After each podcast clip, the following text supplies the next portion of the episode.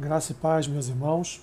Eu sou o pastor Alessandro Machado e esse é o podcast Meditando nos Salmos.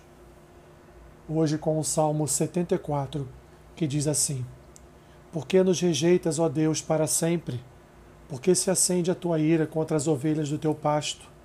Lembra-te da tua congregação, que adquiriste desde a antiguidade, que remiste para ser a tribo da tua herança.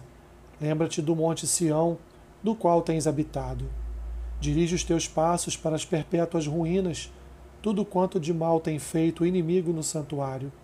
Os teus adversários bramam no lugar das assembléias e alteiam seus próprios símbolos. Parecem-se com os que brandem machado no espesso da floresta. E agora todos esses lavores de entalhe quebram também com machados e martelos. Deitam fogo ao teu santuário, profanam, arrasando-o até o chão, a morada do teu nome. Disseram no seu coração: Acabemos com eles de uma vez.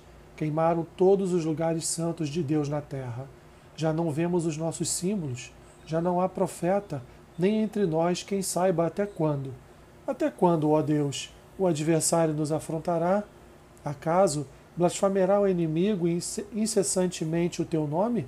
Porque retrais a mão, sim, a tua destra, e a conservas no teu seio. Ora, Deus meu, Deus, meu Rei, é desde a antiguidade. Ele é quem opera feitos salvadores no meio da terra. Tu, com teu poder, dividiste o mar, esmagaste sobre as águas a cabeça dos monstros marinhos. Tu espedaçaste as cabeças do crocodilo e o deste por alimento às alimárias do deserto. Tu abriste fontes e ribeiros, secaste rios caudalosos. Teu é o dia, tua também é a noite a luz e o sol, tu os formaste.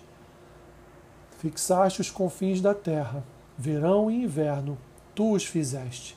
Lembra-te disto: o inimigo tem ultrajado ao Senhor, e um povo insensato tem blasfemado o teu nome. Não entregues a rapina a vida de tua rola, nem te esqueças perpetuamente da vida dos teus aflitos. Considera a tua aliança, pois os lugares tenebrosos da terra estão cheios de moradas de violência. Não fique envergonhado o oprimido, louvem o teu nome, o aflito e o necessitado. Levanta-te, ó Deus, pleiteia a tua própria causa. Lembra-te de como o ímpio te afronta todos os dias. Não te esqueças da gritaria dos teus inimigos, do sempre crescente tumulto dos teus adversários. Salmo de Asaf, um hino de lamento e angústia pela destruição de Jerusalém pela Babilônia em 587 a.C.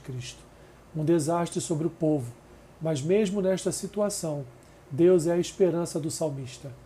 O salmista confirma a rejeição de Deus à nação por causa da destruição de Jerusalém, mas lembra que Deus tem uma história com este povo, uma história de libertação e sustento, onde ele escolheu esse povo para ser parte de seu pastoreio, nos versículos 1 ao 3. Nos versículos 4 a 8, o salmista detalha como os gentios destruíram o templo, quebrando peças de madeira e ateando fogo no edifício. Ali era o lugar onde o povo encontrava-se com Deus para louvor e adoração, lugar das assembleias, a morada do nome de Deus.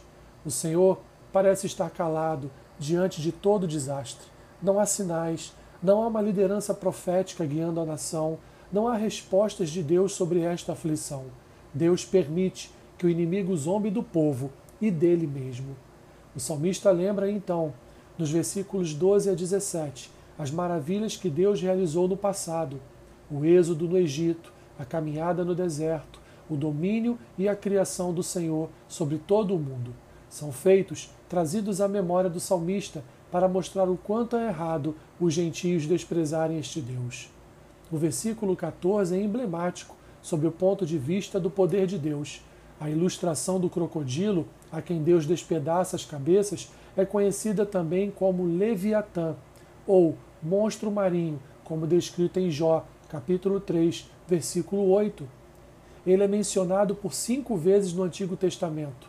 É parte da mitologia cananeia, descrevendo Baal como destruidor de um monstro de sete cabeças, um ser perigoso, semelhante a um dragão mas aqui, no texto, representa o Egito. Deus, portanto, é aquele que derrotou o mito e o seu Deus cananeu. Por fim, o salmista suplica a Deus, nos versículos 18 a 23, para que este reverta toda esta situação, levando-se em conta a soberba dos gentios que zombam do povo e do próprio Senhor. Mas ele está justamente usando estas nações para o juízo de seu povo.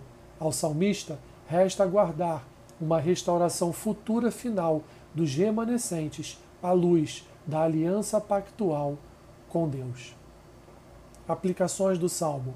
Primeira, Deus jamais esquece de seu povo. Nada foge dos seus propósitos eternos. Segunda, Deus não divide a sua glória com ninguém. Por isso, a destruição chegou a Jerusalém, que se tornara uma cidade idólatra. Terceira, os feitos de Deus dão testemunho da sua aliança.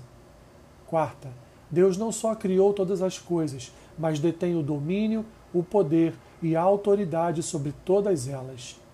Quinta, Deus disciplina o seu povo.